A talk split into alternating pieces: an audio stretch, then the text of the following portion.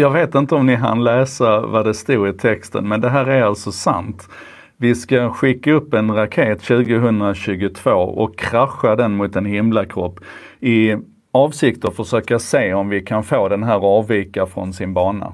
Det är helt, det låter verkligen som science fiction, det låter som en film men det är på riktigt. Jag ska, jag ska berätta mer om det här. Jag ska bara säga välkommen till En sak idag. Eh, nummer 440, det är den 3 juli. Vi är mitt uppe i sommaren, det är fortfarande coronatider så tvätta händerna och håll fysiskt avstånd och var rädda om varandra där ute. Eh, men corona är kanske inte det som ska ta koll på oss en vacker dag, utan det kanske är så att det kommer en asteroid och, och krockar med jorden. Jag vet inte om ni såg Omni, relativt nyligen här så skrev Omni om att man nu har konstaterat att den här, 31 maj skrev man om det, den här asteroiden som, som man nu är ganska överens om utrotade dinosaurierna, att den kom med så här maximal lutning, eh, nedslaget var exakt 60 grader typ och, och det gjorde att liksom impacten blev maximal mal då och kastade upp miljarder ton svavel och 75% av livet på, på jorden dog och sådär av den här.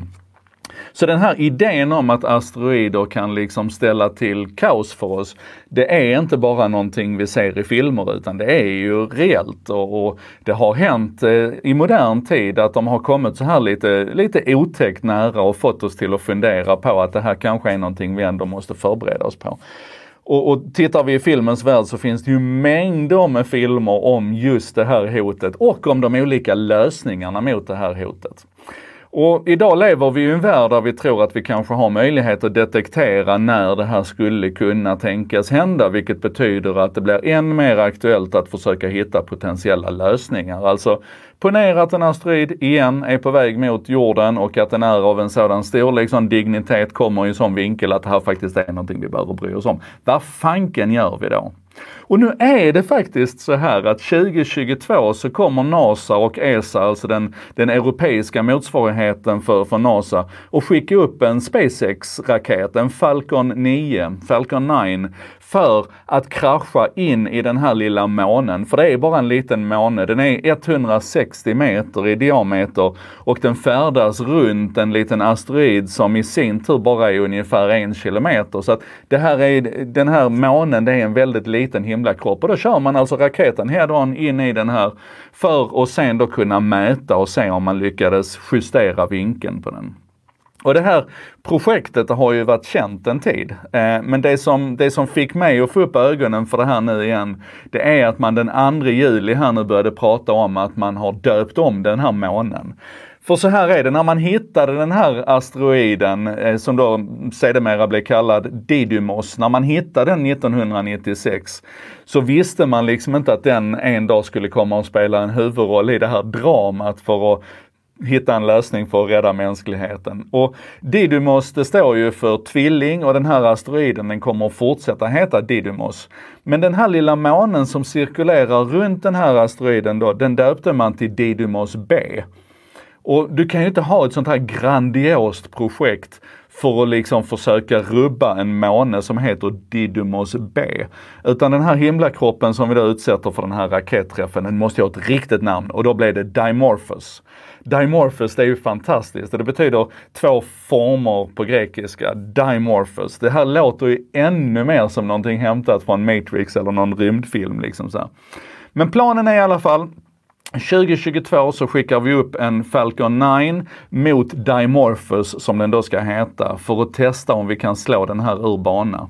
Och eh, med den här raketen så kommer det följa en liten sån här mini-payload också som, som man frigör innan man kraschar in i Dimorphos för att i stunden så att säga kunna observera vad, vad det här ger för effekter och så. Men man kommer också skicka upp en, en, en annan eh, kontrollraket kan vi säga, eller en kontrollsatellit 2024 och det är ESA-projektet Hera som vi skickar upp då två år senare för att mycket, med mycket större noggrannhet och exakthet kunna mäta lyckades vi faktiskt rubba Dimorphos ur sin bana. Och jag gick till och med in på mediearkivet och sökte på det här och kunde konstatera att det har inte skrivits någonting om detta i svensk media överhuvudtaget. Och det känns ju fruktansvärt tragiskt. Um, så det är därför jag liksom vill väcka lite uppmärksamhet runt det här nu. Låt oss hålla ögonen på NASA och ESA, vägen fram till 2022 och det här projektet där vi ska försöka rubba Dimorphos ur sin bana för att se om det här kan vara lösningen för att eh, rädda jorden från undergång den dagen vi har en asteroid som tar sikte på oss. Och det är minst lika viktigt kanske att veta om det här inte fungerar, för då måste vi ju accelerera alla de andra idéerna vi har, som faktiskt på riktigt också handlar om att, att fästa raketer på en asteroid och på det viset försöka sakta knuffa den ur bana. Eller att försöka linda in den runt en annan himlakropp så att den, den av dragning, ja, du vet det finns så många planer på detta. Och jag, jag bara älskar det faktum att det här sysselsätter en, en herrans massa supersmarta forskare att fundera på det här. Och dessutom leder det till den här sortens projekt som det vi ska se 2022 när vi skickar upp en, en raket, eh, en Falcon 9 för att försöka så med brute force liksom få Dimorphos ur, ur bana. Åh, tack! Christian Langgren har koll. P3 Dystopi pratade om detta i näst senaste podden. Tack! Det dök inte upp när jag sökte i mediearkivet. Då måste jag gå in och kolla på det. Eller lyssna på det. För det här är ju superspännande och det öppnar ju liksom verkligen, jag pratar ju om de här kaninhålen va. Och det här öppnar ju verkligen ett kaninhål av att fundera på hur, hur perspektiven ser ut runt det här med, med jordens undergång och, och hur vi faktiskt aktivt jobbar på det. Jättekul! Hörni, eh, det här var en sak idag, fredag. Det betyder att nu trodde ni att det inte skulle hända någonting förrän på måndag, men det kommer det göra. För i helgen så kommer jag göra en unboxing av vad jag tror är min nya stora kärlek. I rollen som VD för GetAI så kommer vi att jobba mycket medialt framöver. Och av den anledningen så har jag faktiskt köpt en ny pryl, en ATEM Mini Pro, som vi kan använda för att göra riktigt, riktigt snygga livesändningsproduktioner.